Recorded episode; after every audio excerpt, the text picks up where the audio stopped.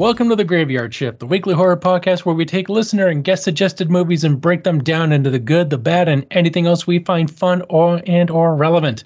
Is what we usually do, but this is the price is right. So we're going to be paying tribute to Vincent Leonard Price. I don't celebrate the works of Vincent Price alone. Joining me is a man who wouldn't care about something knocking over all of his stuff because he's already got cats. John. yeah, no, indeed. I, I, I'm more of one of those people knock stuff over. I, I'm more of a get to it later type of guy. If I'm gonna like pick it back up, you know. hey, maybe it'll look it'll stylize the place a bit. Who knows? Makes it look lived in. Yeah, yeah. There we go. Yeah. And homey.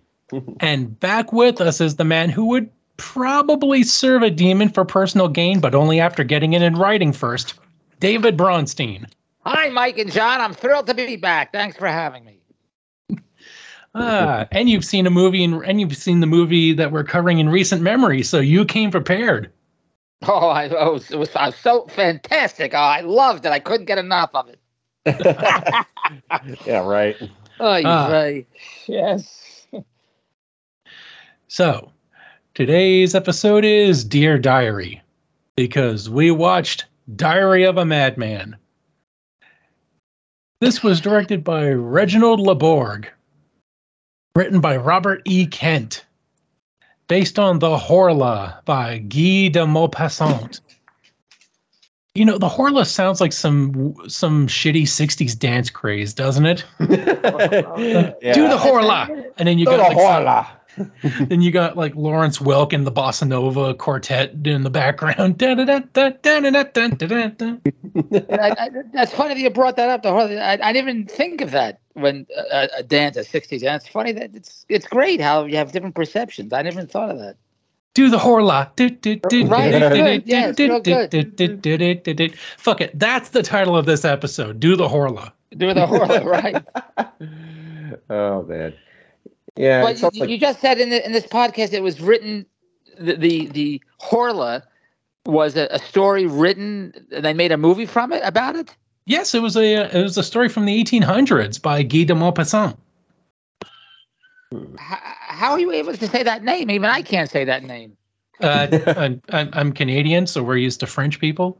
Oh, so a Frenchman wrote this story about the Horla in the 1800s, and did he is was it fiction or did he actually believe was a real thing?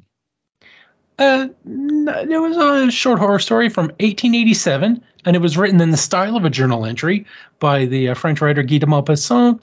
It was published in the newspaper Gil Blas, Oct- or Gil Blas, uh, October 26th, 1886. You know, a lot of and uh, this story has been cited as an inspiration for Lovecraft's The Call of Cthulhu, yeah, which also my features. Kid, my kid loves Lovecraft, knows all about it, and uh, talks about Lovecraft. Yeah, so this is the guy that inspired him. That's crazy. Yeah, the, I'm a big Lovecraft fan too. Yeah. The French guy that wrote the whole, uh, the horror, the horrors of it. Uh, we do. They would at Jewish weddings. You do the horror. do the horror. Uh, and, and I, know, I, know, growing up, I know some horrors, but um, the uh, the uh, what were we just saying? So Lovecraft was inspired by this Frenchman. Yeah. Well, that. considering that Lovecraft uh, also wrote about Cthulhu, which also features like uh, an extra dimensional being that influences people's minds. Yes, yes. Yeah, Cthulhu. What? Yeah, that's. Or you got. Uh, if you want to get my, more. My kid knows about Cthulhu. Tell me about Cthulhu again. It's very, very familiar. What's Cthulhu? Uh, the, he's like a squid faced green guy that lives in the ocean, and uh, simply knowing he exists is enough to fracture your mind. Cthulhu sounds. I mean, I. Why would I? Why do I know of it, Cthulhu? Why do I know? Uh, well, because it's been written around. It's been written since the 1920s, so it probably got passed around in a lot of uh, different uh, stories and stuff. They made plenty of movies like The Mouth of Madness, Castle Freak, Reanimator was also done by Lovecraft. Uh, I don't know how many movies directly uh, reference Cthulhu. Yep. Um, I think there was like The Mouth of Madness, or uh, uh, wasn't there like a '50s hmm. movie that was supposed um, to be? Uh, Ooh, you know, I'm not sure. Well, there was this movie I think called Cthulhu, but it it, it wasn't really about Cthulhu. It, it very loosely based off of it, but like Cthulhu is that's probably his most popular work, and he's all over pop culture. You probably see T-shirts and um, with him on there. I, I even Yeah. have a Green a squid hoodie. guy, red eyes, super Yeah. massive, comes out of the ocean. Yep, I actually Uh, have a. I- yeah. Well, was he in that um, Johnny Depp movies playing the pirate? Was he in there? Uh, no, you're thinking of uh, uh, Davy Jones, but Davy Jones did look like Cthulhu, pretty much. So, uh, yeah, kind I of mean- has some. Yeah. It, it seems I, I don't know if like directly inspired, but when you think about it, they they are kind of similar. They both came out of the ocean, you know. Just like You Yeah. should have a great conversation with my kid Lauren because he loves horror. He does a horror podcast. He, uh, so he would know everything you you guys are discussing. He would be very. Uh, uh, you'd have an intelligent podcast with my kid. That's what I'm trying to say. an, an intelligent horror podcast versus with me. But he knows all this stuff. yeah. All right. So so, so go ahead, please. Uh, Diary of a what is it called? The movie Diary of a Diary of a Madman? Mad- yeah, Bridget Jones's Diary of a Madman. Diary of a Mad Black Woman by uh, by Tyler Perry. Wasn't that a movie? Diary of a Yeah. Wasn't it Diary Yeah. of a Mad, Mad Woman? Was that one? Diary of a Mad Black Woman. That was uh, Tyler Perry. yeah. Was that, that that's recent. Yeah, Yeah. I think it came out about like a decade ago, but I still consider that recent, you know. Yeah. So the word Horla itself is not French, and uh, it is, however, a portmanteau of two French words, or outside and la there. So la or la is basically the outsider, the one from out there. Ah, okay. All right, thank you. so, so when it was when it was written in the 1800s, uh, uh, is there any uh, information that people were afraid, they were scared, they thought it was real? Well, it was uh, written as a journal entry in the newspaper, so probably not. Um, You know, because War of the Worlds by Orson Welles when he did that radio broadcast, you know, in 19 what was it 1939? Is that when it was? uh, 30 something. Uh, yeah, that was the, the big panic from that because they never pretended it was fake. I mean, they never pretended it was real. The thing is, is that uh, most people only found the radio broadcast by tuning in from my. Uh, uh, speaking of Lawrence Welk, I think it was someone like who was that guy in the 30s who had like his own uh, music show, like Glen Campbell or. Uh, I, Hmm. Was it was it Guy Lombardo? I mean, a lot of uh, there was a lot of radio shows in the 30s. You know, as, as you're saying, like Lawrence Welk, like Glenn Miller. Glenn Miller, that's what I was thinking. Uh, basically, they were listening to Glenn Miller or something like him, and they only tuned into the uh, the other stuff during uh, commercial breaks. So basically, people were channel surfing on the radio, and that's when they missed the beginning part, saying like, "We now present War of the Worlds, performed by blah blah blah," and all all the stuff that's basically saying this is fake. So it's their fault because they missed the beginning. Right. So they only tuned in while channel surfing from the rate from the uh, from the other radio show. right. It's just like dropping into the middle of a movie with no context, you know. Okay. Yeah. So that's why he that's why Lawrence uh, uh, Orson Welles was just like, you know, we didn't uh, we we didn't deceive you. You just didn't do a good job listening. okay. Very It's like- good. It's like Well- seriously, you know. W- w- Did Mary Shelley write Frankenstein before this Hulu or after the Hulu? Whatever you call it. Uh, she wrote Frankenstein in uh, I think 1818. Oh, really? So, yep. She was a teenage girl when she wrote it too. Yes. So a teenage girl just was able to write a, a story about alienation, being othered in society. Basically, you know, Frankenstein was her way of expressing, you know, you know how a woman is treated in society. Like they look at you and they they they make a picture of what you're supposed to be and they judge you immediately by looking at you. So Frankenstein was also judged when people looked at him rather than anybody trying to speak with him or get to know him. It was an analogy to the whole story. Well, it Yeah. fits. Yeah, I think. And she uh, did that shit when she was a teenage girl. And she had such a lock on the human condition. She was able to just make this science fiction horror and it, it just killed it. And she didn't even announce her name in the first printing. She uh, remained anonymous. So, so she writes a story, and then, ha, ha, then she has to convince a publisher to publish it. Yeah. Sure. Well, her father was already a publisher, so I think she had some connections, but she did ask to remain anonymous, and th- with good reason, because when she did reveal her gender, a lot of people were suddenly not liking the story anymore because it was written by a woman who should have known better than to try to follow in a man's world. Yeah. So she proved them right by, you know, yeah, this is why I kept my gender secret because you couldn't handle a capable woman. Yeah, exactly. You know, I think just a bunch of guys getting real insecure, and all of a sudden they just they get outraged. You know. Yeah, toxic tos- toxic masculinity may have been given that name recently, but it has been around for a very long time. All right. Well, you, you're very, you're very knowledgeable. You're very, uh, uh, very educational. Well, we try to educate as well as entertain on this show. Okay. Yeah. Hey, you know, on a on the side here, I've actually been trying to study a little bit of uh, some formal film analysis because I want to step up my game a little bit and try to, I don't know, try to get better at trying to extrapolate deeper meaning out of just cinema and why choices are made and what they're trying to say underneath the plot, and you know, I, I like that kind of stuff. You know, This has a connection to Star Trek. what? No way. The Star Trek episode Wolf in the Fold features a Horla like entity, the spirit that possesses various people to kill. At uh, and it shows that it was once on Earth as Jack the Ripper. But Jack the Ripper was real, wasn't he? Yeah, but in this uh, in, in Star Trek, it turns out Jack the Ripper was a human that was possessed by a, an entity of uh, pure malevolence.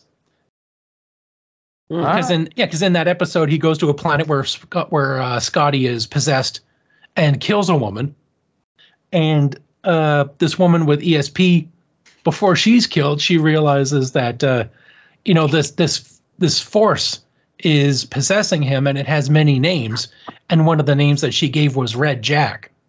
So when they uh, went through the ship's computer, they found out Red Jack was one of the nicknames of Jack the Ripper. You used to be a professor of horror. That is a crazy tie-in right there. and I- and I've been only recently watching the uh, the original Star Trek recently, and I saw that episode and I fucking loved it. Because the, like the question is, how do you defeat like a like an entity of evil that jumps from one body to another? So they let it get into one body, and then they sent that body into the transporter and spread it across the fucking galaxy. So it's like, great, you want to possess this body? This body is now an atomic layer of of butter across the the sandwich that is this solar system. Good luck trying to kill Yeah. anybody while you're one atom thick. It's you're like- basically graphene. Yeah, it's like you go up to him and be like, "Hey, play 52 card pickup." 52 trillion cell pickup. Yeah, yeah, exactly right. So I'm like, oh, that's great that that that finally used to transport it outright and murder somebody on the show. So, uh, uh, final bit of trivia about this movie before we get on to Vincent Price was this was the final film of Lewis Martin, who uh, played the priest in here, and he also played a religious man on this podcast before because he was the preacher from War of the Worlds. Oh, I knew he looked familiar. The the actor, Yep. the character actor. Yep. He's the guy that walked towards the aliens holding up the Bible thinking, oh, yeah, these aliens know God. Ah, And the aliens are just like, oh, yeah, God. Fuck that guy. And fuck you too. right, right, yeah. like, we are your god. we are your gods. Ah, so this uh Oh shit! I think we uh we stopped in the middle of uh we were doing the stats on this movie and we got distracted. This movie was released 1963 in uh, the U.S., Finland, and Sweden. Had a bit of a national release. This has a runtime of 96 minutes or 99 minutes, depending on which version you get. And this stars Vincent Price as Simon Cordier, Nancy Kovack as Odette Malot Duclas, Chris Warfield as Paul Duclas, Elaine DeVry as Jean Darville, Ian Wolfe as Pierre, Cordier's butler, Stephen Roberts as Captain Robert Renaudin, Lewis Martin as Father Raymond, Mary Adams as Louise, Cordier's cook, Joseph Ruskin as the voice of the Horla, and Don Brodie as Marcel the postman. This has a Rotten Tomato score of 54%. Hmm. so, as this is Vincent Price month, Vincent Price Appreciation Month on the podcast, we got a little bit of uh, random stats about Vinny. So, in his later years, whenever he was asked to sign for his autograph, he would sign his name Dolores Del Rio instead of his actual name. So when people asked why, he replied, in complete seriousness, I made a promise to her on her deathbed that I would do what I could to keep her name alive. So that's really fucking sweet. Yeah, that is really cool. Very nice. Uh, he was very he was very close friends with Cassandra Peterson, aka Elvira, Mistress of the Dark. Because you know who who could meet Vincent Price and not be his best friend? The man was a damn angel. Yeah, from what we're, what we're hearing about this guy, yeah, I mean, real class act, you know, legend. Um, I wish I And- would have got a chance to meet him when he was still alive. Same here. Died when I was like 13, so I, Yeah, ju- I just never had a chance to really get to meet him. Sadly.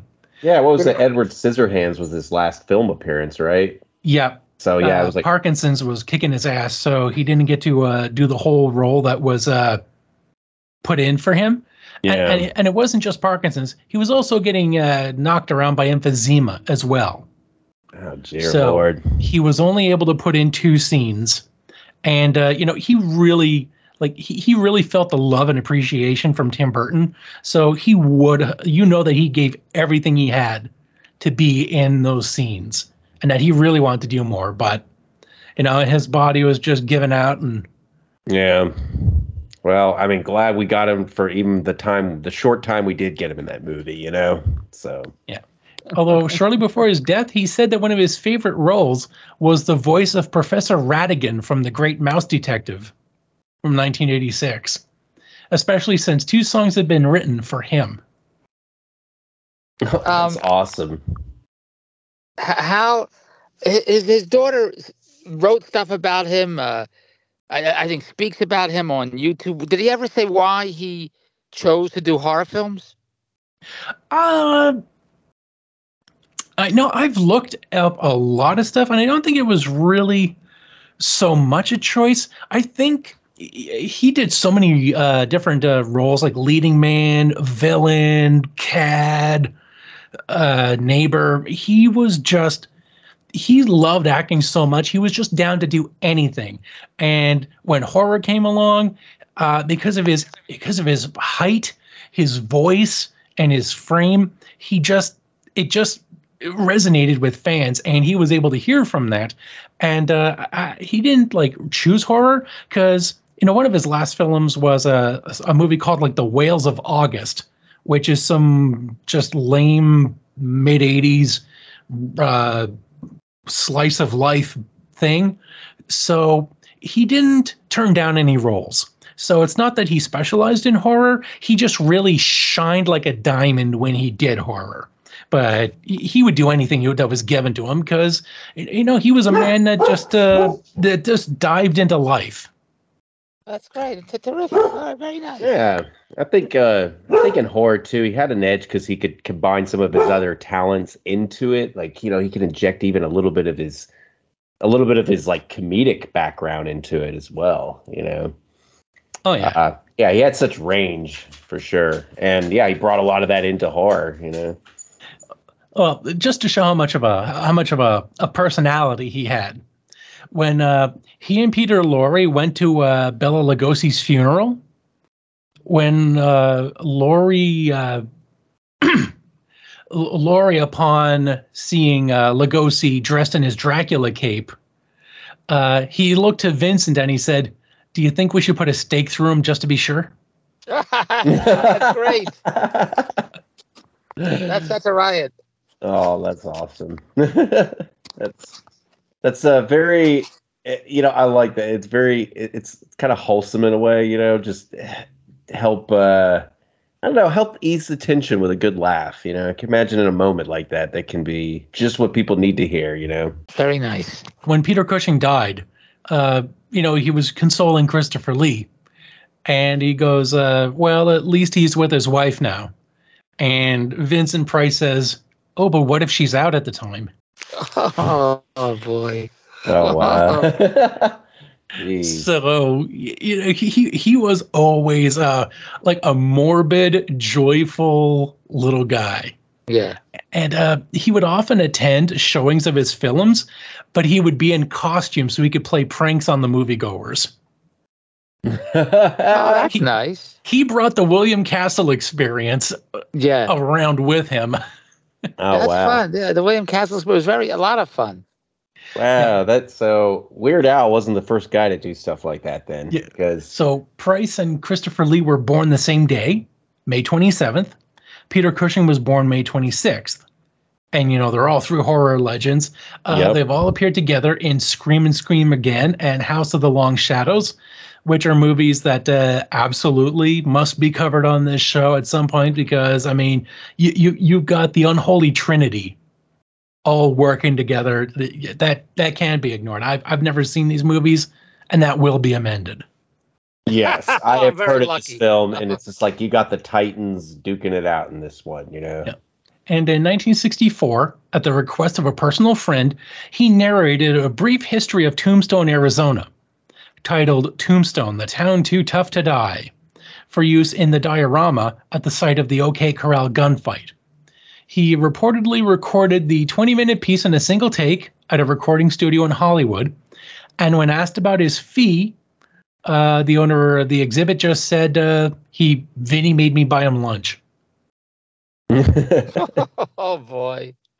And Price never visited Tombstone, but his narration is still used to this day in the diorama for tours. Oh, Oh, that's really cool. I mean, it's just that, got that iconic voice. Yeah. And here's a here's a little uh, thing about him. He was originally because he, grew up in a very conservative home. He was originally anti-Semitic, and he looked upon the rise of Hitler with great interest and hope. But as he said later on, I was fortunate enough to meet many people of uh, liberal lifestyles, and I quickly gave up my conservative ways. He was uh, partly blacklisted during the Red Scare of the 1950s because of the anti Nazi and the pro communist views that he began expressing in the late 1930s. And in a desperate gesture, he had to sign a secret oath that uh, saved his career. His uh, daughter found a letter that he wrote to the House Committee on Un American Activities in 1954, disavowing communist sympathies and proclaiming that witnesses who plead the fifth were un American. Uh, you know, he had his career to consider, and he had to lick some boots to get by. Uh, of course. Yeah, you got to. Yeah. It's it was a crazy time. So f- f- Yeah. for us to to uh, give us our, our opinion on what happened then is crazy because we we weren't there. Well, Yeah. yeah, well, yeah, because you know the, the the reach and the terror of you know conservative c- uh, capitalism, patriotism, nationalism, just going rampant, and it's just like you know what you have to love America. It's like I love it, but it's got problems. Oh, whoa, whoa, whoa, whoa! It's got problems. That sounds like a communist. It's like no, I, I just said it's. It, I, I mean, if I'm saying it's got problems, I'm saying it should be fixed. What were we saying? Saying it's not perfect right now. Yeah. M- maybe.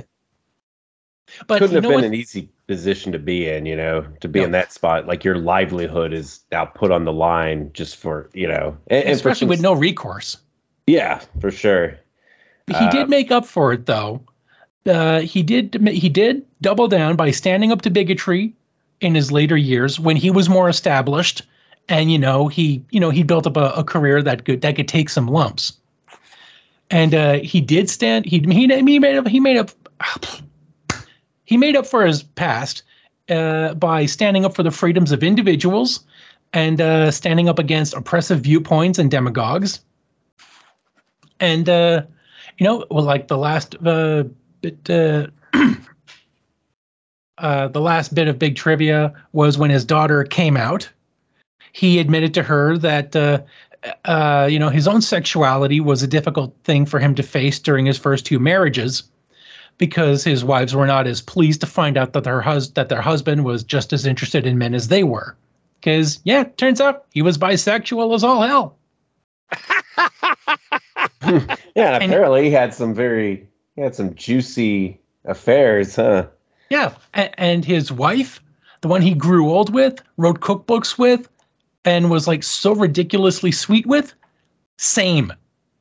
She it was basically a lavender marriage. Like they, they enjoyed each other, but they also enjoyed playing on the same teams. And uh, they were basically the queer power couple of the 70s and 80s. His daughter. no, well, you, learn, you always learn something new when you're on the Mike King graveyard shift.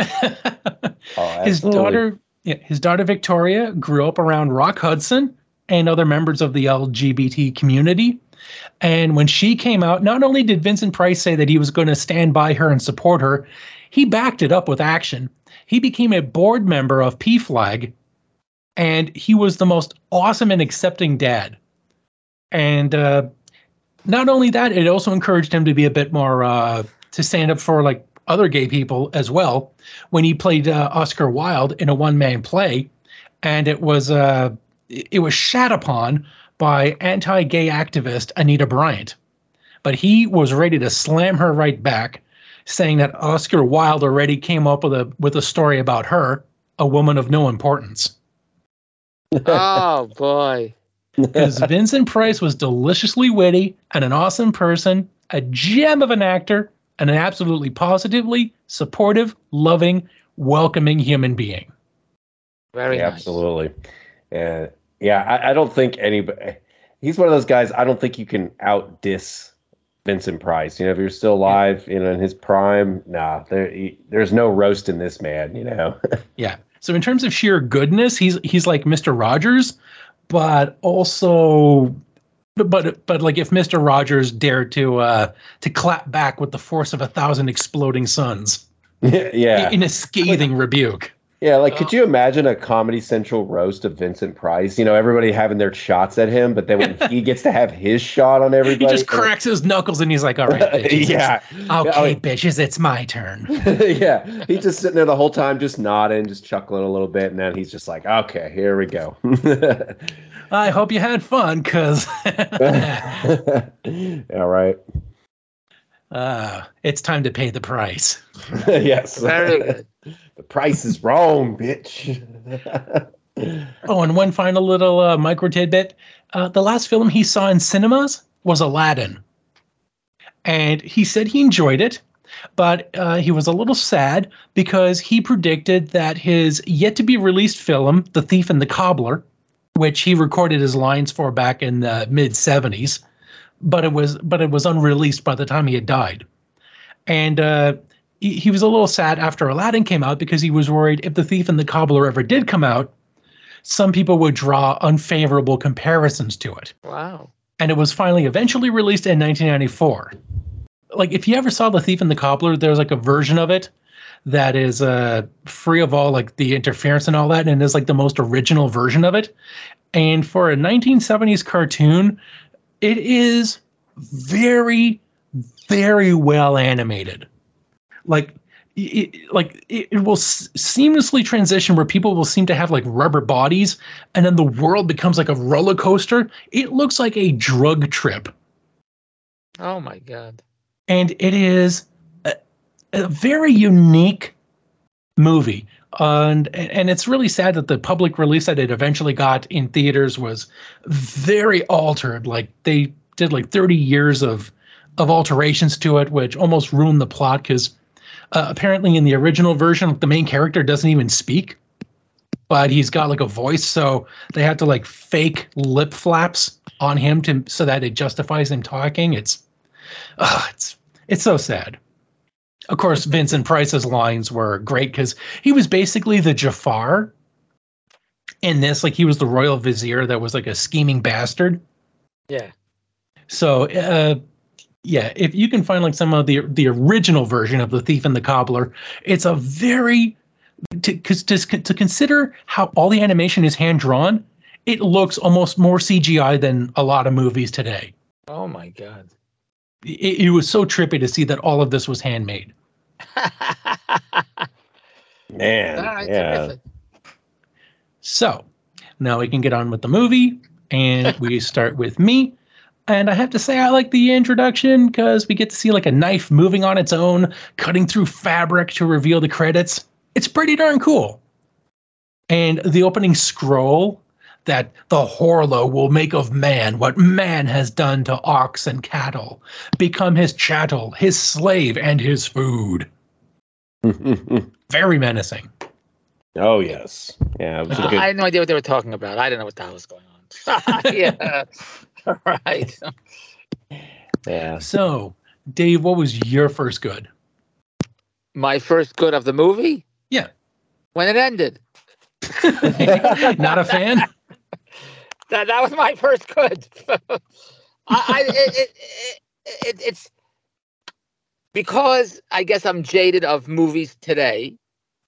So when I see, and I don't want to use the word schlock or or whatever you call it for that time period, but it showing the, the green light over his eyes and the chair falling down and the maybe at that time it was scary for those those audiences, but it's I, It's, I, I don't know what to tell I'm with, I'm with you. It's it's not great. it, it, it comes off more of like you know with this kind of like when we look at it now it, it, it feels more like a slapstick comedy in a lot of ways you know I, I, I don't. I mean, yes. I mean, even movies, I guess, from the '40s or uh, Alfred Hitchcock movies still hold up with suspense today. mm-hmm. So uh, I don't want to use the word schlock. It's a cheap uh, horror movie. Uh, the acting, as you said earlier in this uh, podcast, the actors. They one guy says a line, the next guy says a line. Nobody's listening to the actors. They're just saying lines. At, at least to me, that's what it looked like. Just saying lines. Yeah. I, Yeah. I, I, I've said it before. It's a it's it's a graveyard shift exclusive term. White people talking in rooms. yeah yeah yeah that's a good example um you know in in this movie really doesn't have like it's it's like a monster like like the antagonist the monster or whatever in this like you don't even see it you know it's extremely minimalist and so yeah i mean most of it is just scenes of people sitting in a room just talking and you know It's just But- strings pulling shit. Sure. And you know, if if Vincent Price, like one of these titans, wasn't in this movie, oh, I would be asleep. Because I, I at least I, I at least got to give credit to Vinny because he he can he can hold a scene well. Um, I, I will tune in to listen to him, but or you know somebody like Christopher Lee, somebody who has that like commanding presence. But you know, Yeah. a lot of the other performances, it's I'm surprised he didn't get a hernia from carrying this movie. Oh, you're terrific.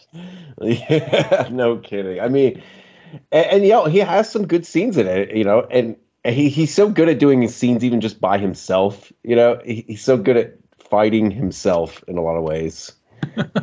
um, yeah, some of the best scenes are when he's not with another person and he's just he's showing tear or anger or just you know he he always is having like a psychotic breakdown of sorts. And it's it's just a scene all just centered on him. There's not even any other actors in it. And that's where he does some of his best stuff you know?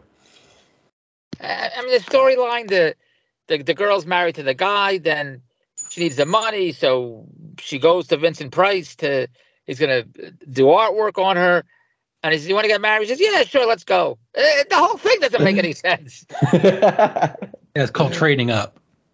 Oh, is that what it is? Yeah, I mean, marrying an artist is okay because you know i- i- if you like a relationship with love, but then Vincent came along and he's like, "What about love and money?" And she's like, "Fuck, yes." yeah It's called It- trading up. I never. That's good. I never heard. That's good. It's called Mm. trading up. Yeah, when she's framed kind of earlier on in the movie that you know obviously that is more of her prerogative. I mean, she's even with this guy Paul because she's hoping he's gonna make it big as an artist, so that you know he can. Yeah, she was investing it. in the future, and then she's just like, wait a second, all my dividends are paying off now. Yeah, he was like, yeah, she was, you know, she was upset that you know that that you know money is tight right now, and she, and he can't lavish her with gifts like he was doing, I guess, previously. You know, as they were hinting when they were, you know, that first conversation between Paul and Odette is her name. Yes.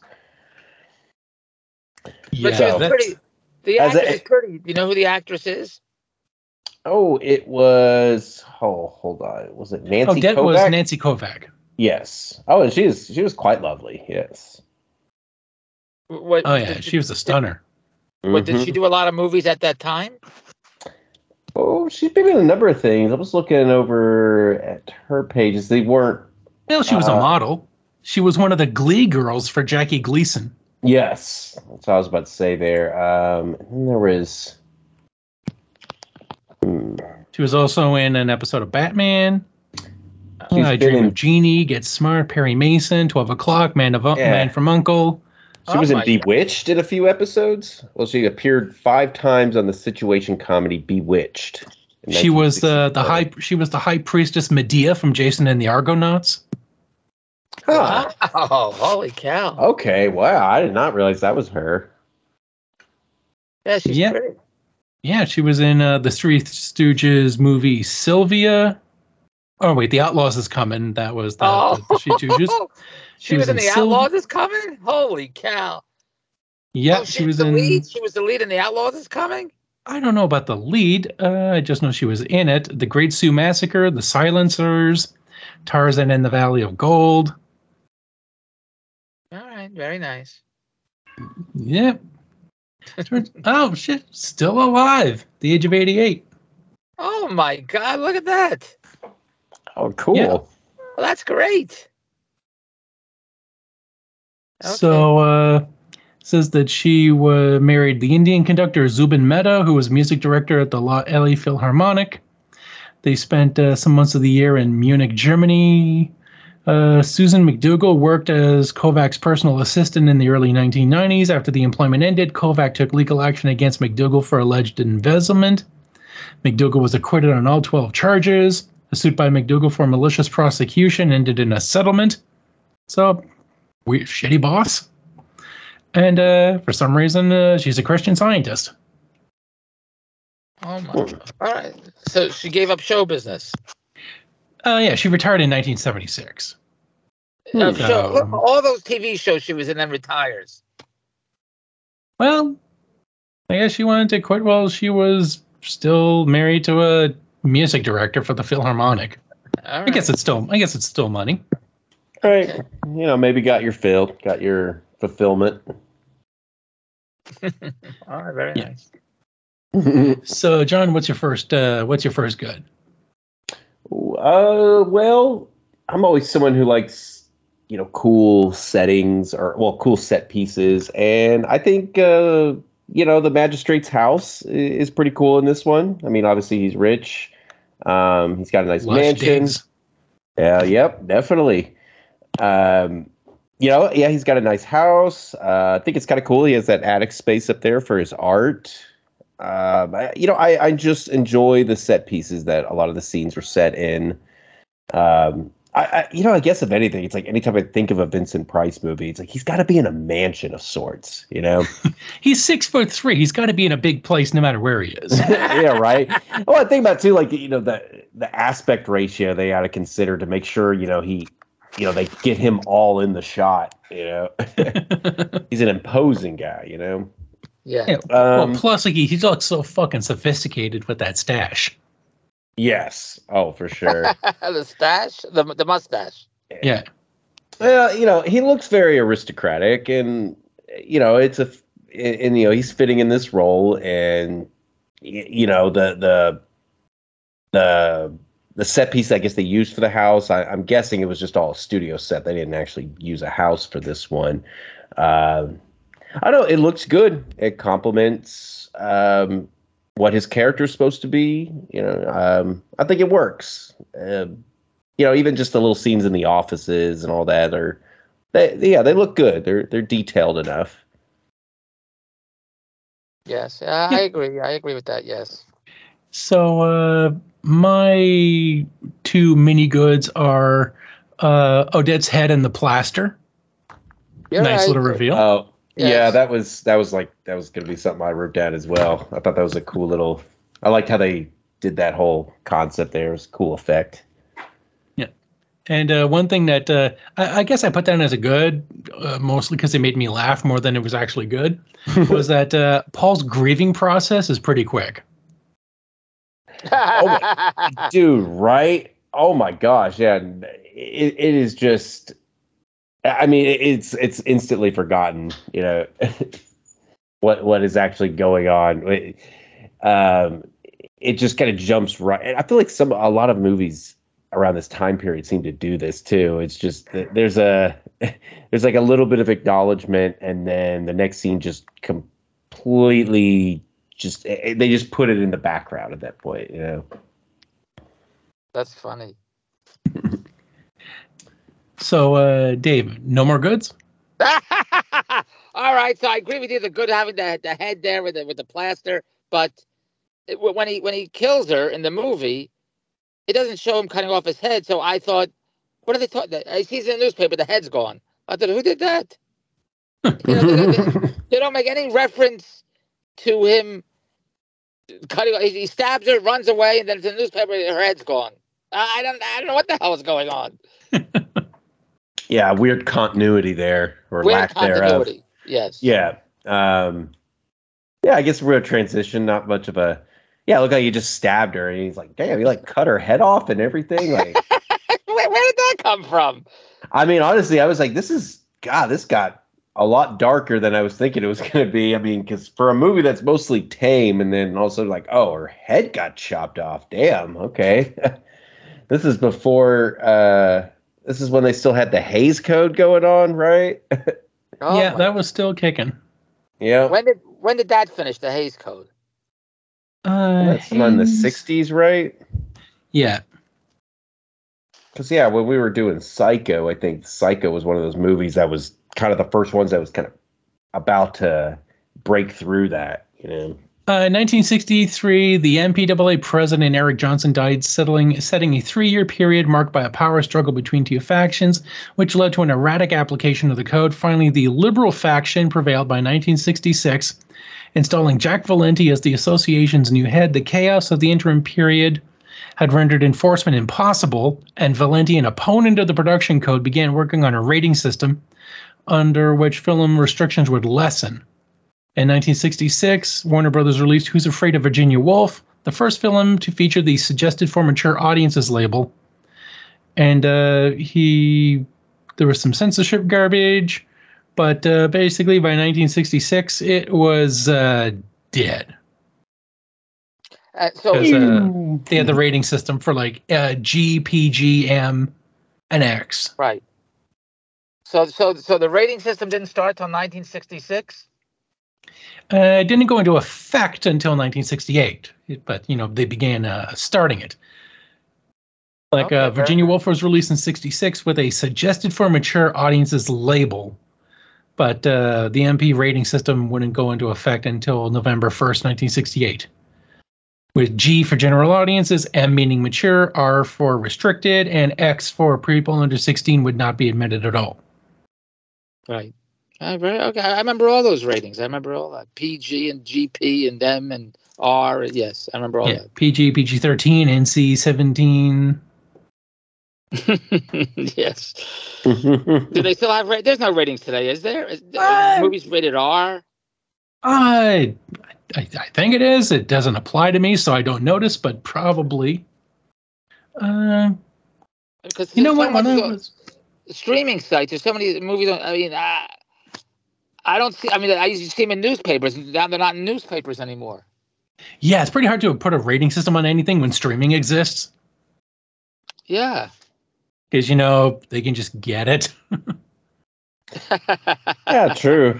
I mean, there there's less of people going into you know theaters physically and with eh, you know people coming in and bringing you know their families. You know, that's there, there's less of that consideration because you know at home it, it's um uh, you know, I guess at home you can always put on parental blocks, or well, most time kids are just going to see it anyways. Oh yeah, my my my uh, nephew who was like eight years old asked if we were going to watch Terrifier, and I'm like, no, because you're you're way too young. And he goes, Yeah. oh, I already saw it. And I'm like, damn Netflix. Wait, what? Jeez. It's Isn't like he's something? eight, and he saw Terrifier, and I'm like, that has a naked. Okay, Dave, if you haven't seen Terrifier, this movie has a naked woman cut in half with a chainsaw. Very nice. And my eight-year-old nephew just saw it on Netflix, and I'm like, God damn it! Isn't that Wow, something? he- yeah. He's already worlds beyond me, man. I, I thought because I was about the same age when I first saw the first Scream movie, and you know that was a big deal for me watching like Drew Barrymore get like gutted and then she was hanging from the tree and everything.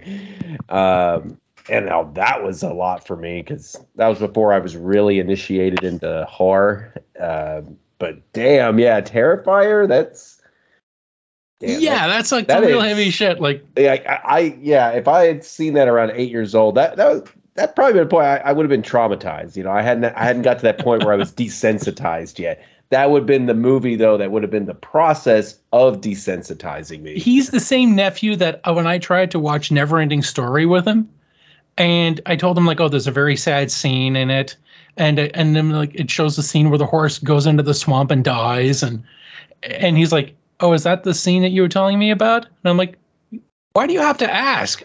We we just saw a boy watch his horse die, and the boy's crying. Why aren't you sad? And he's like, well, the horse just showed up. We didn't even get to. We didn't even have time to like it, and then it just died. Like, why would I care? And I'm like, oh my god, he's a little psychopath. He's a psychopath.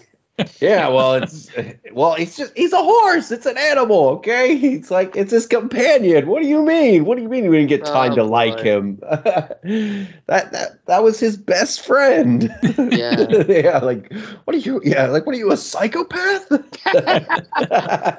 yeah, that that was something like I remember that as a little kid too. That that was like traumatized me as well. Like Yeah, because you have empathy, but not him. I guess not. Like it's fucking stupid. He's like, uh, big deal. The horse just showed up. It's not like it's not, Right. like, it's not it's not like I saw him do anything cool or impressive before he died. Oh boy. Like, oh yeah, that, that, right. that's where life gets value. 'Cause- Yes, right. correct. God, that horse is so entitled. Mm, What's that horse got to be sad about anyway? yeah, right. All right. So uh, uh, back to you, John. What's your next? Uh, what's your next good? Mm, well, I guess I could say I, I was going to comment there on the uh, yeah on the the sculpture of her head there, but uh, well, I guess he seems to I, I, I guess in context of the film, um, seems to have some pretty good artistic ability. I know it's not actually Price doing the sculpting himself, but I mean he seems to have, I don't know the sculptures and all that and the art looked good. Uh, at least Yeah. give it credit there. Um, you know, at least like if for something that's supposed to represent good art, yeah, it looked genuinely good. Yeah, All right. and uh, yeah. my my final good is uh, him outsmarting the Horla. Oh, that's, uh, you're, you're three. Okay, very good. Yes, outsmarted. Yeah, like this is supposed to be a demon that's been around for like centuries, and the this mortal, like this thing should be de- this thing should be ahead of everyone. Like he should be so used to humans and and their crafty, conniving, inventive little ways that he, that he that he'd have all his angles covered. But no, he got he got sloppy.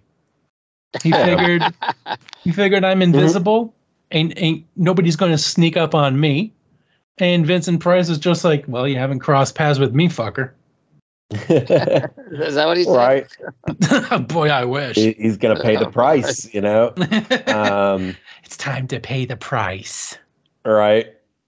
Um, Yeah, you know, actually, okay, the, the last thing that comes to mind, I guess, if I could list as a good is, uh, you know, I like the his him as a character being motivated by. I mean, even though he is a magistrate, having that genuine curiosity to try to understand the psychology of the people that he's imprisoning and sentencing and trying to get a deeper understanding, you know, as opposed to like the police officers just saying, "Oh, well, you're just born criminals" and all that, you know.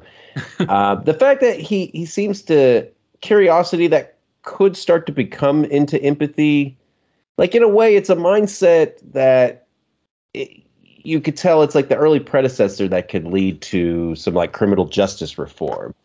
So I, I don't know. I think in that discussion that he's often having with his, um, I guess with the police inspector. Uh, you know, I, I like where I guess he falls on the philosophical divide there. You know, just that general curiosity he has. I mean, obviously, he seems like yeah. someone who's still done bad things, but um, you know, it, it, he is he's taken that first step. You know, to try to not just hand wave things and look at it all as black and white. That makes sense, you know. He was a very empathetic character and a yes. sympathetic character because he actually cared about, you know, the criminal element. Like, what makes them that way? Could they be unmade? Is there something that we can do to stop these these tendencies from arising in people? Sure. Yeah, I think he has he wants to know more because he thinks, hey, maybe there's a better way we could do this. So and the police inspector's just like, wait, wait, wait, you want to stop people from committing crimes? Then I would need more excuses. To, I would I would need excuses to hang them. Then yeah, yeah. Why, um, why are um, you taking away the fun part of my job? well, the, the the cop or the the head uh, police guy, he looked familiar. Also, did you know who he was? What other movies he was in? Hmm. The police chief was uh, the captain was Stephen Roberts. Stephen Roberts. So, well, yeah, he was in Julius Caesar. Oh my god! There you go. Look at that. All right, yeah, so there. First to fight, he played Dardanius in Julius Caesar in 1953. Uh, he played FDR in this movie called First to Fight in 1967. Hmm. So they're, they're probably studio character actors that were contracted by the studio. And, and just giving gigs, giving jobs because they're part of the studio system. Yeah, hey, that probably makes he played sense. FDR in a TV movie called Enola Gay, The Men, the Mission, and the Atomic Bomb. Wow. So he's played FDR twice, huh? Yeah, he was also in Ring of Passion playing FDR. He was in Ike, a TV miniseries playing FDR, The Long Days of Summer. Whoa, well, take a take shit. a wild guess. Take a wild guess who he played. FDR. Yep. Wow. All right, looks like I'm looking over here. He played the president in the original Mission Impossible series in one. Gee, well, one I wonder episode. which fucking president. I know, right? Yeah, what is it? One episode in the 1972 run of it. Oh, he was in. Oh, he played General Brody. He was uncredited, but in Escape from the Planet of the Apes. Cool. Oh, that that that guy who played the cop was in Escape from the Planet of the Apes. Mm-hmm. So, uh, Escape from the Planet that was the second one, if I recall correctly. Um. Yes. Escape. Yeah. Escape from the Planet of the Apes. The Apes uh, yeah, I think that was the second. Uh, no, it was the third one, because that's oh. the one where uh, uh, the the chimpanzees go back in time and uh, show up in the uh, the seventies in a, uh, spacecraft. Ah, that's the one where they drop in the ocean in the pod, and they're like, "Oh, is this our astronauts?" And then they take off the thing, and it's like, "Fuck, it's apes." Isn't that great? Yeah. Yeah. Oh, guess what? He was in a movie from the 1960 from 1967, First to Fight, Guess who he fucking? No, you're not. You know what? You don't even have to guess. It's fucking FDR again. what going on? A lot of movies. God, talk about being talk about being typecast. You know. Just like, yeah, we got one role for you. All right. hey, man, we need. It's like, yeah, we need an FDR in here. It's a shame he died uh, in 1999 because when they made the movie FDR American Badass, he definitely would have been a shoe in. like I've only I've only played the role eight times. That is so funny. Well, good for him. They had to settle for Barry Bostwick instead. Wow. Barry Bostwick played FDR. Yeah, uh, FDR American Badass. He basically plays FDR who uh, uh, fights werewolf Nazis. It's a it's a, it's an it's an insane movie, but it's definite it's it has no right being as genuinely funny as it does. Al- Although it does have some eye rolling stupidity moments in it, Yes. for the most part, most of the jokes will really land. It's really funny. Because it shows like Hitler is a werewolf.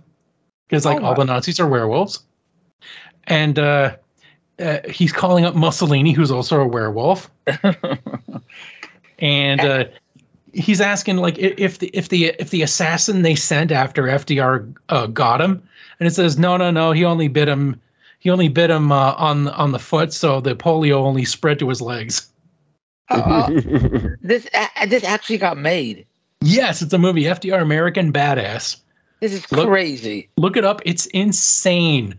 Uh, uh, Hercules, Kevin Sorbo plays Abraham Lincoln in a uh, in a marijuana fever dream. What is going on? It's it's wild. Like Kevin Sorbo's a piece of shit as a human being in real life, but he was he nailed he he was good in this in this role. Okay. Did you see? Did you meet Kevin Sorbo in these uh, conventions? No, no, no. He's just like a shitty person in real life because he's Ah. like big into conspiracy theories and awful, awful anti-human rights stuff. Re- Uh, really? oh yeah. Yeah, he's a, he's a bad man. yeah, and he's been in all those. He's been in all those like God's Not Dead movies and just the, the, the kind of all the Yeah, the lawyer that proves God isn't dead. And I'm like, Yeah. oh, so he's just an absentee father. Great. yeah, those, all those weird evangelical Christian movies. I yeah, had think no idea. In, I think it was I in had like, no Le- wasn't he in uh, Left Behind or something? Oh, Or that was Nick Cage.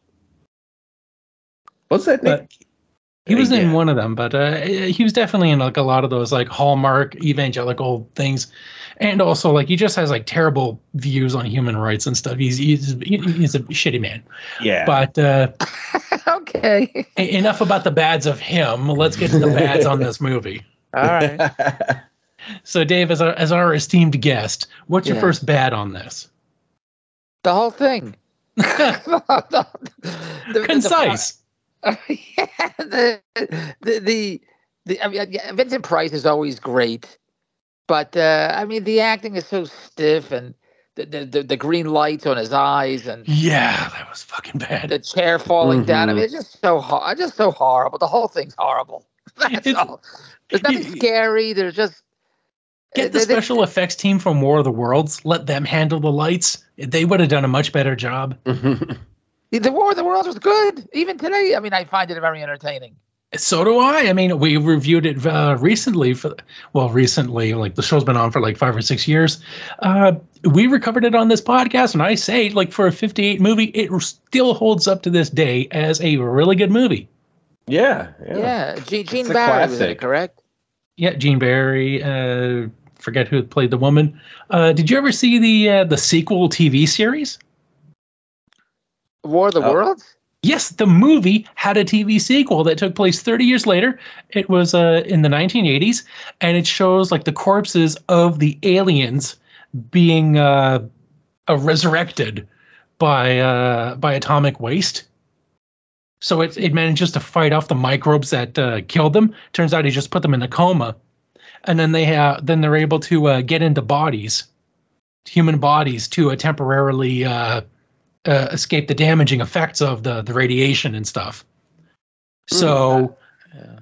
and it even has like in uh, either the first episode or in a in a couple of episodes, it even has the actual actress who played Sylvia in the '58 movie, Oh, uh, like escaping from the aliens because they're trying to get revenge on her for for stuff that she had done, and they end up actually like uh, uh, raising one of their uh, their warships, and uh, a great episode because you think like, how are you going to defeat like a laser beam? So they create a reflector dish that reflects its the the the, the ship's own blaster back at it. Oh, All right, all right, good for them. Good for the Yeah, like- writers. Yeah, it lasted three seasons. So uh, it, it was a very, very good series. I remember uh, enjoying it. It, it it stayed tr- true to the fact, like the continuity of the movie. Like 30 years later, it was uh, it was pretty good. Very nice. right. So, uh, well, it's concise uh, criticism. Uh, John, what's your first bad? Uh, well, I guess to start off as a small bad, it's actually kind of a good and a bad. I guess something I forgot to mention, but I'll just say it as a bad. Uh, for one, it, you know, it's a little refreshing to see Vincent Price be like warm, like he's very sweet when he interacts with his bird. Um, but then Not a euphemism. Very good.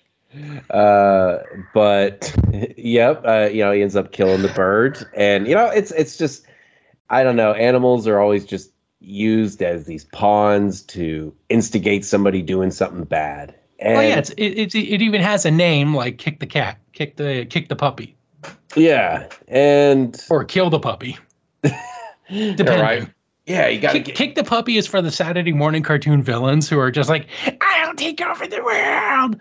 and then kill the puppy is like, what if Cobra Commander just like, instead of kicking a dog off a curb, he just like put his foot on its throat and just watched the light leave its eyes? oh jeez yeah It's like, just I mean, to let you know, I'm not bad. I'm fucking evil. yeah right and i mean hey this is a i, I get it it's like kind of a tr- like it's a writing plot device a trick of sorts um i mean heck they they've carried it all like i mean that Michael Myers Jo- killed a dog, didn't he? yeah i mean and show, oh yeah no they actually did show that one yeah for a second because uh, no he ate a dog too he killed a dog and he ate a dog Yeah. um they didn't show the dog that he ate but you know it was the, the one they found up there in the myers house i mean that would be great if he had like a Vincent Price cookbook. oh god Oh, Okay, you got to now you got like now you have ten pounds of meat. Now rub some salt in it for flavor. We'll get a nice rub going on. right you know and um well you know this is the thing that like they literally based the whole it, it was the whole instigating event in john wick the first john wick movie you know it's just hey well Yeah. not just I to really drive seen home that, but I know like yeah, the, his dog's death is what really kicks him off. Yeah, and it's it's perfect for because it worked for me. I think it's just there to piss the audience off enough to where it's like you want to see all these bad guys die. You know, uh, there's no redeeming them at this point. Um, yeah, you know, I, I you know it's petty, but you know I'm just hey, I'm an animal lover. I just don't like to see animals die in movies. You know, it's like why why do they got to bring the animals into it? They have no part in this human interaction. they always have to be used. Yeah, they're innocent. They always have to be used as pawns to, you know, launch the plot. You know, like oh well, then they escalate it because like oh he's killing animals, but then they got to escalate to killing humans. I was like, hey, you know what? It's just as bad. All right, stop Yeah. making a hierarchy. Okay, it's wrong. That's Um, that's why Bad Moon is such a good movie because it's a werewolf versus a dog, but this dog is not here to fuck around. yeah. dude, When, when this dog faces off against the werewolf, he is protecting his family. He is the best boy, and he just takes this werewolf to fucking school. yeah, Very I- nice. I so love it, that movie's free on Tubi. So uh, you ever check it out sometime, Dave? Uh, Bad Moon. It was a mid '90s movie. It's a a dog realizes that uh, someone coming close to his family is a werewolf, and he gets a full defensive protector mode going on, and it is great to see like as the wolf slowly takes over the man, how it's just like two dogs facing each other like for the mm-hmm, mm-hmm. right to, to to to claim the family one to protect one to take oh my goodness. All right. it's an excellent movie although Yes. in it, it to its detriment it does only at the end give in to a, a little cgi and it's really really really bad oh but- yeah. but it's only for like like a minute during a, a transformation scene. But the werewolf itself is not CGI. Like like 99.9% excellent uh physical props, uh costumes, all that stuff. They only gave they only did like one scene where they thought, yeah, let's let's get the best CGI that the 90s can offer. And I'm like, dude, that was that was Jurassic Park and this is not Jurassic Park.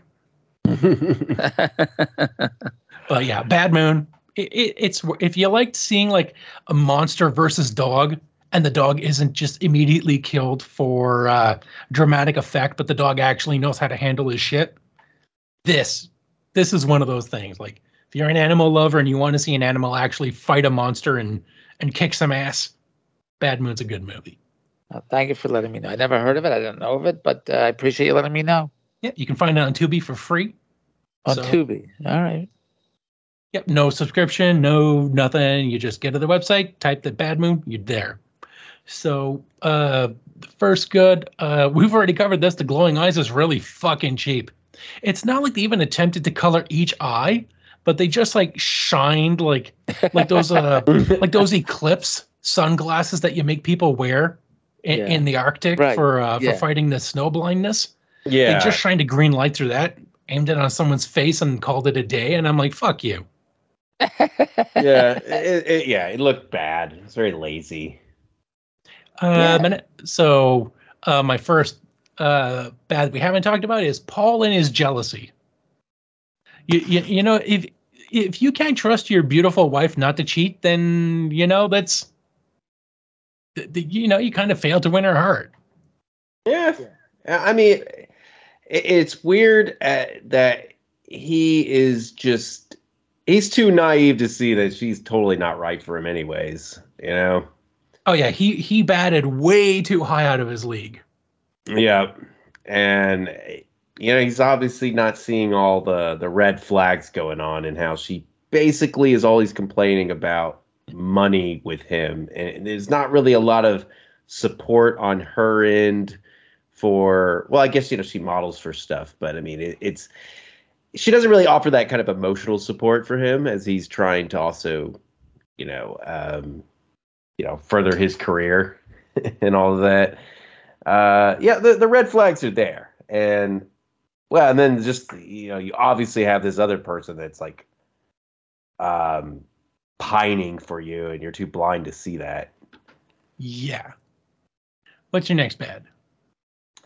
Oh uh you know i think the so the horla itself i think that's the horla i don't like Talk about cheap.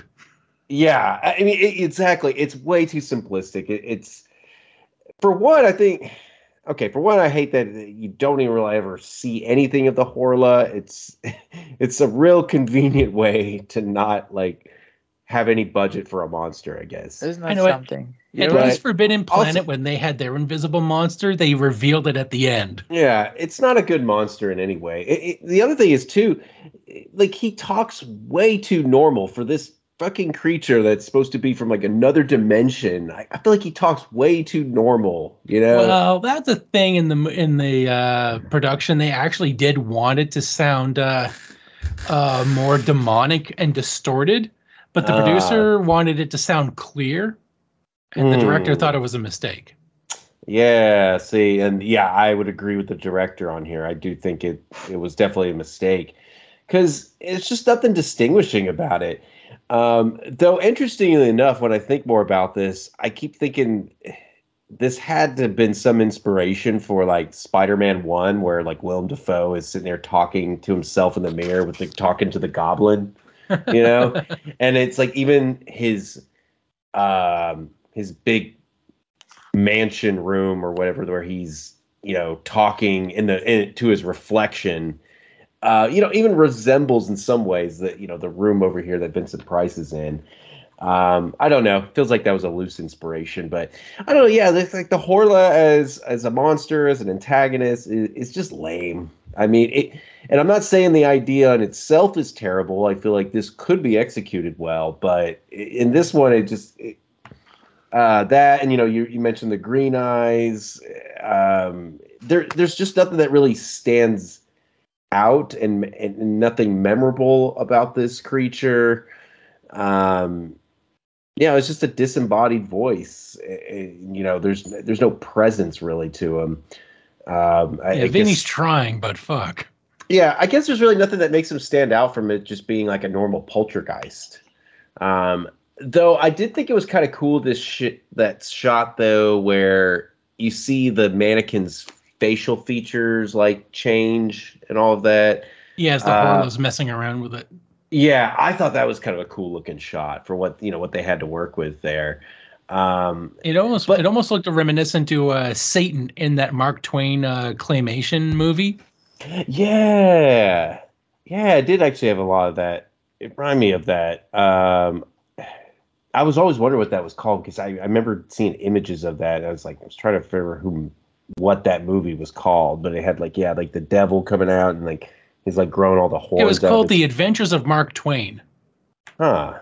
That is. That's yeah. So uh, if you want to see some really creepy shit, uh, Dave, The Adventures of Mark Twain is a claymation uh, movie from 1985, and the devil is fucking terrifying.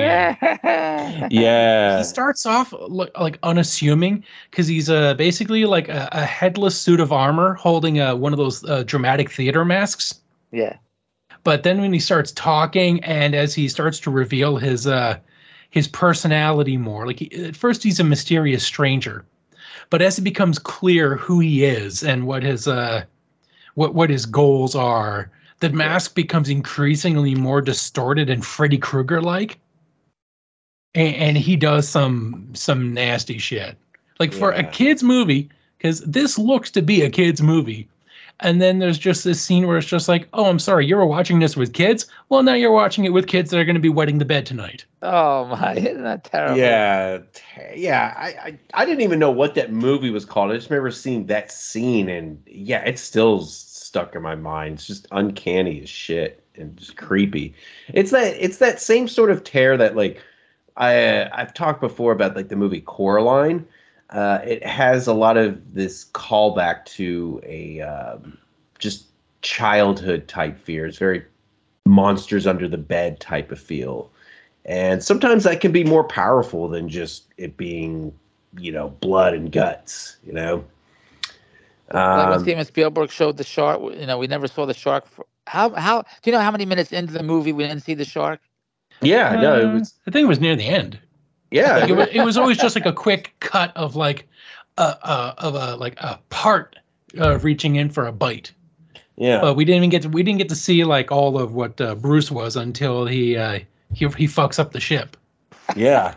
And I know like some of it was like budget, but you know, it it ended up working out more for you know, it made the film stronger, I think. Yes. Um because they had the music to fall back on whenever whenever you want the idea of the shark to be around, but you don't have the the animatronic in, in place.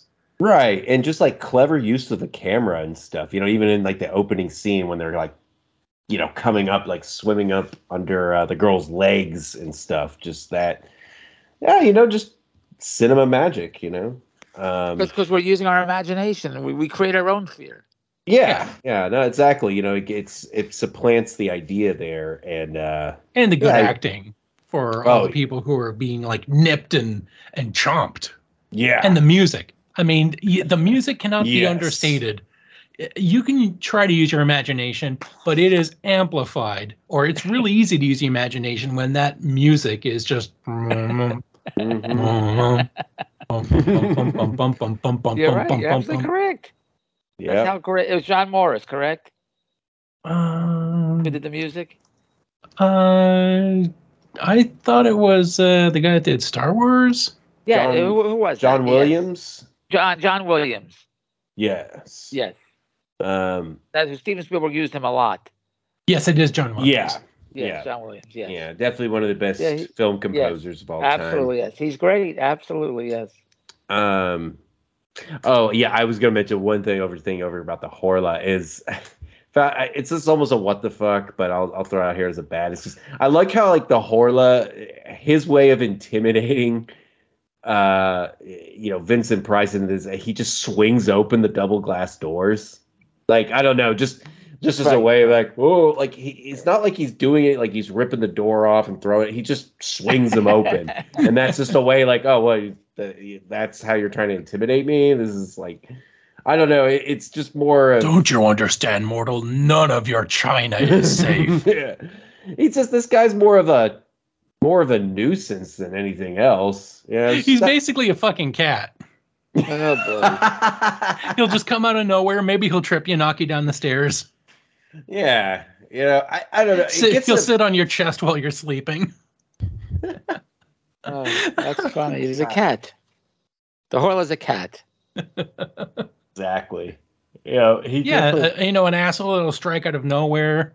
Like you know, you throw you throw your foot over the bed, trying to get out of bed, thinking like, well, I better make sure to plant my feet down quickly and firmly, or else he's going to think I'm putting a string in front of him. Yeah. That's funny. Horla. Horla la. So uh, I guess we can uh, just bounce off some bads. Uh, here's another bad. People just don't fucking date. Vincent Price is like. I think I like you. She's like, I think I like you too. And he's like, so marriage?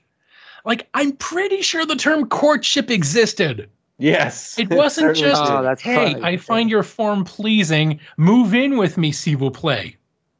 Yeah, yeah, it's too cockamamie. It's like, uh, well, you know, I mean, hey, I was uh, sculpting you the whole time. That was the courtship phase, right? Yeah.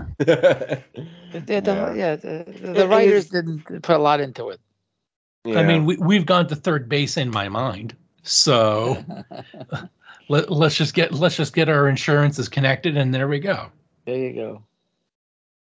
You notice my Uh, energy level is, is is decreasing. Have you noticed from the start at nine thirty till now? Have you noticed that my energy, my whatever I have, has slowly depleted? Well, we're near, we're near, we're near the end. Uh, the Horla was really cheap as fuck in his brain in his brainwashing effect when he goes to just like when he decides like that's it, I'm driving Vincent, and Vincent is like it, it's just that cheap. There's no like a sinister shadow crawling over, uh, being No. absorbed into the flesh or anything. It's just oh time time to be a meat puppet. yep. Uh, and and Paul again, Paul, for fuck's sakes, your cheating wife is dead, and you're macking on your friend in the cells. yeah, yeah. Yep. Uh, Yeah, he moved right. No empathy or sympathy, whatever you call it. fuck- yeah, he moved Yeah. right the fuck on. Yeah, she, I mean, she she is a cheating hoe and a gold digger, Mhm. but I mean, clearly there wasn't much love lost on your end. Yeah, especially considering how much of a fuss he threw over her getting with Vincent Price. You know, in this, I mean, he's acting all like super jealous, and then like then he doesn't give a shit. Yeah. Uh, I have one final bad. Do you have any more bads, John? Uh, no, not really. I, I think I, I, I, but I, on your bads, I, those are kind of bads for me too. I, I agree with you on all those points. So I don't know if I have anything really new I can say. Okay, my final bad is th- this fucking priest at the end. When when they're talking about like uh, the will and they're debating whether or not the story was true, eh, the the priest gives this stupid catch-all bullshit like where there is evil in men, the Right, horla lives. He didn't like that. It's like, well, no, it wasn't some metaphor. It, it wasn't some force about like you know the darkness that lurks in all of us. It was a green, invisible, brainwashing demon, and Vincent Price killed it. Yeah, It died you- in a fire. It does not live in men. It's Yeah. dead. It's a This is- creature that died. yeah, this isn't an idea; it's an actual entity. Okay. Yeah. Weren't you watching the same movie with us? yeah. You believe in an invisible savior and an invisible warden of an everlasting inferno, but this is where your suspension of disbelief ends. yeah, it's like this isn't a subjective thing. This is an objective thing. All right. Yeah. We're- We're not talking about like the concept of evil. This is like a literal frigging demon that he killed. Yeah. We're safe. It's dead. Well, it was the 50s, so maybe they needed to have a message. Oh, they always jam that message. Like War of the Worlds. Great movie, but what did they do at the last mm, second, the literal last second, when they talk about the the microbes killing the aliens, which Yeah. was from the H.G. Wells novel. But what H.G. Wells explicitly did not put in but the 50s movie did because you know they, they, they you know they, they everyone everyone likes to make stories about how like the Jews run Hollywood, but it was the Christians because because any movie from the 50s or the 40s eh, it just had the aliens being killed by microbes and the narrator even says placed by God in his infinite wisdom. Like uh, H.G. go. Wells did not say that it was God. Like it's just microbes, shit that exist. But this movie, and it's only the aliens, they only die after they blow out the windows of the church. Like that's when God decides to get involved. So So Yes. th- this is like this is my what the fuck. Now Jesus gets involved because when Vincent's walking down the street going to uh, stab someone, Yeah. like we see the reflection from a cross Right. stop him. It's like this man gets corrupted. A demon is driving him around like a joyriding teenager. And this is when Jesus decides a reflection off a piece of bling in a storefront window is how he is going to manifest himself. I, I- didn't even relate to that. I, I saw the cross and I didn't relate to. I better not do this. I didn't even relate. I don't know why they showed the cross. because You're they have good- to jam in that Jesus is everywhere in, in, in these movies, and and, and that's mm-hmm. always terrible, because he's never answering demonic forces on the same scale they are. Like, sorry, mortals, you're on your own. I, I, I'm Jesus, the all powerful, but I'm not going to save Regan from barfing and floating above her bed. I am not going to stop Pumpkinhead Right. from pulling one of my faithful out of a window in the cabin. Hmm. I am I am not going to straighten out Carrie's mom before her daughter goes to the prom because I Oh. have to angle a street light and a storefront tchotchke so I can snap Vincent Price out of a murder fugue state so he can kill himself later. Because forcing this man to commit suicide is my divine will. And I definitely won't stop a Martian invasion unless they do something like blow the roof off of my house on Bleecker Street. Then I'm going to activate the microbes. Mysterious ways, bitches. Everything you say is 100% accurate. Why, thank you. Yes. So, does anyone else have any what the fucks? oh man. Uh nah, I can't say I do. I guess it's just a kind of a what the fuck did I watch kind of movie. Right. Correct. That is absolutely correct. My- I'm, I'm with Jim. John. Um, I- obviously, obviously, I'm falling asleep. Uh, I'm uh Jimmy you call me Jimmy Johns, all right? Jimmy John. There you go. Jimmy John sandwiches. So, now we can take it to the kill of the week. Odette realizing the cost of moving on up. Oh, there you go. Moving on up. Okay. Yeah, she's gone to that deluxe workshop in the sky. You're funny. That's funny. So, Dave, what's your kill? I, I, I agree. Uh, wh- wh- when Vincent Price has to die at the end because he killed people. So in the bad guy always had to get it in the 40s, 30s, 50s. The Hays, uh, Yeah. you know, code. So so that that was my kill. The uh, when he had to get it at the end. Yeah, Vincent thought he Vincent outsmarted the Horla, but he also outsmarted himself yep. because he didn't think I should bring an oven mitt so I can grab the searing hot door of the room I'm going to set fire to from within. Yeah, right. Hey, he didn't do the door test, you know, where you kind of feel like, you know, you feel the door with the back of your hands, how you Yeah. can tell if like the room you're going to go in is also on fire. Yeah. Also, take off your shirt, wrap it around your hand, then you can grab the handle and turn it. Yeah, right. Yeah, it was kind of frustrating watching him like struggle with that key. I'm like, come on, man. Jeez. I'm not going to die with my shirt off like some common worker. I'm a magistrate. right. I have standards to uphold. Yeah. So, John, what's your uh, what's your good uh, kill of the week? Oh, kill the week. So yeah, we're. I, I'll, I'll go with the, the. I guess the most iconic kill of the movie, which was Odette's death. Um, I mean, maybe not so much the kill itself, but I really did like the the sculpture scene where it was like her head and he had the the clay over it. That was cool. Very, So, very reminiscent of House of Wax. Yes. Um, and yeah, I don't know. It was just it was a cool part. It was you know, creative. Yep.